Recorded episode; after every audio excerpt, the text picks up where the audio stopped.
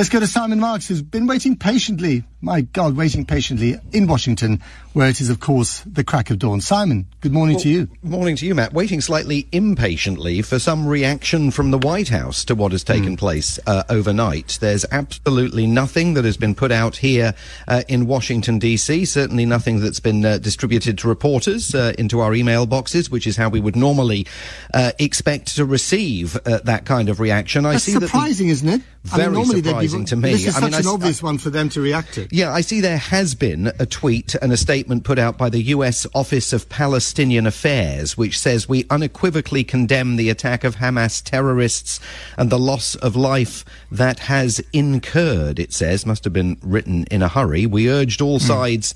We urge all sides to ref- refrain from violence and retaliatory attacks. Terror and violence solve nothing. Uh, but there's nothing on the State Department's feed, and as I say, we've heard nothing directly from the White House. We don't even have any information as to whether President Biden uh, was kept uh, informed overnight here of events as they mm. unfolded in Israel. I mean, my assumption would be uh, that he was. Uh, and I think it's fair to say, Matt, uh, as much as I'm sure as you've been discussing Israeli intelligence failures with regard to this. What about uh, American? what about American intelligence here? Because this feels very much almost like a, in, in terms of the, the timing timing of it and the scale of it uh, and the surprise nature of it, uh, almost uh, almost a cross between the Yom Kippur uh, War uh, and the way it began 50 and years and one day ago, and even 9/11 in terms of what it's done to the to the conscience uh, of Israelis, and so there will be massive questions here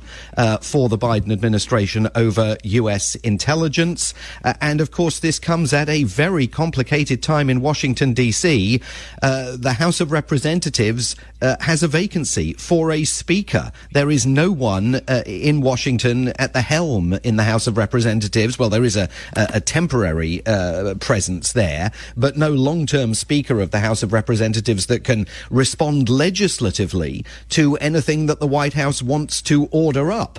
Uh, so this is going to be very, very complicated and a real test of governance uh, here in Washington, D.C and a massive, fresh and unforeseen foreign policy test for Joe Biden, who, of course, has a complicated relationship with Benjamin Netanyahu. Indeed, he does. But on one hand, this is such a dramatic attack from Hamas. You would have thought that there's a pretty obvious response here that should be kind of quick out of the, you know, out of the stops for for the administration. It's just surprising that they haven't done this yet. I, I know we've laboured the point somewhat, but it just still baffles me, frankly. Yeah, I mean, it's certainly going to be coming. There's no question about that. We'll hear that. Uh, I mean, I would imagine uh, within the next yeah. hour. I can't imagine it's seven twenty-five in the morning okay. here on a Saturday. I mean, they're making the bacon and eggs at the White House. I presume mm. uh, that we're going to get some kind of a statement relatively quickly, and it will be a statement, uh, doubtless calling uh, for uh, calm on both sides, but also absolutely backing the Israelis to a hilt, because there is no way that Joe Biden Biden is going to want to give Republicans any kind of political cover mm. just 13 months away from a presidential election uh, for accusations that he's gone wobbly on Israel. But it is going to be complicated because, you know, Benjamin Netanyahu and Joe Biden are really not political soulmates. And we know mm. from past experience that Benjamin Netanyahu and Donald Trump absolutely are political soulmates. So how all this plays out, not just in Israel, but here in Washington, uh, I think is going to be uh, of tremendous uh, interest, but also mm. of magnitude in America's own presidential election stakes. Sure.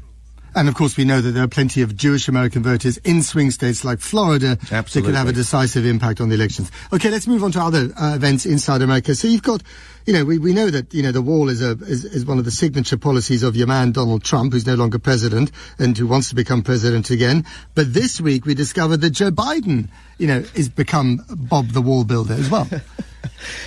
Well, I mean, it's just head turning. I mean, if there's one thing you could have said with certainty until 48 hours ago in Washington, it was that Joe Biden absolutely was never going to build an inch of wall between the United States and Mexico. And yet we learnt uh, that the uh, Department of Homeland Security, through its uh, its chief, Alejandro Mayorkas, a cabinet member of uh, Joe Biden's administration, was suddenly waiving 26 environmental laws in order to build another 20 miles of walls. Everybody said, "What on earth is going on here?" Republicans, of course, uh, accused uh, the Biden administration of hypocrisy. Some said they didn't quite believe it. They thought this was uh, just an effort by the Biden administration to, sh- to show they were doing something to deal with an immigration crisis that really is now a crisis, according to Joe Biden's own Department of Homeland Security, because in announcing the decision, they referred to an immediate and acute crisis on the border that has seen, uh, again, record numbers uh, of illegal immigrants crossing the border or trying to cross the border. And then suddenly at the White House, when he was asked about it, Joe Biden undercut the entire thing by saying, look, this money was appropriated to build the wall in 2019. Uh, I've tried to get it spent on other things, but it all dates back to the Trump administration. Hmm. There's nothing I can do to stop it. The money has to be spent, and it oh. can ah. only be spent on building the wall. And he was asked, do, does he think the wall will work?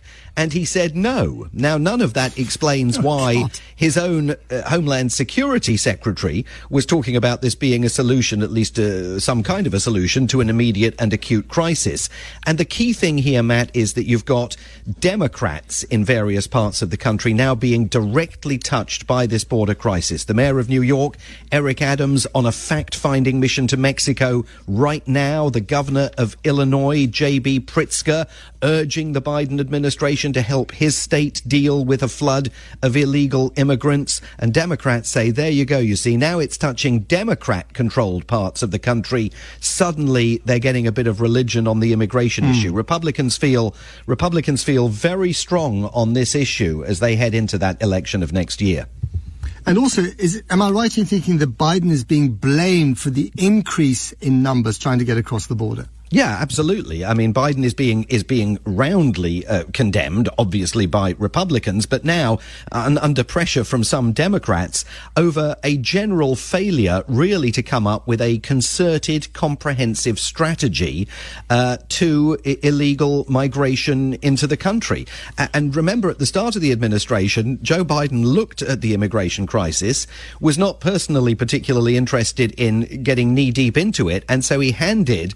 Um, this uh, this uh, steaming issue over to Kamala Harris and said, "There you go, Vice mm. President. You wanted to get a bit of experience in office. You sort it out." Uh, and she's yeah. Uh, so so this impacts her as well because she is often accused of never having delivered a particularly clear clarion message to mm. people south of the border, saying, "Do not try to come here." Just one other mm. observation. I mean, last week, of course, we had Suella Braverman in Washington. Hmm. Um, launching her call for uh, treaties and laws regarding asylum applications to be torn up. And from the perspective of the Biden administration, uh, and even from the perspective of some Republicans at the time, she was completely off the reservation. Very few Republicans embracing even the ideas that she presented here. Well, you know, fast forward 10 days, and Joe Biden's now, whether he to or not, building the wall.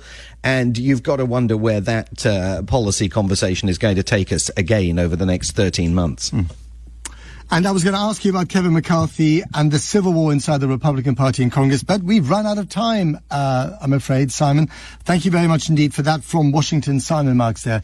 You heard him as ever on our show. And of course, you know, he's all over LBC, as he should be, because he's brilliant.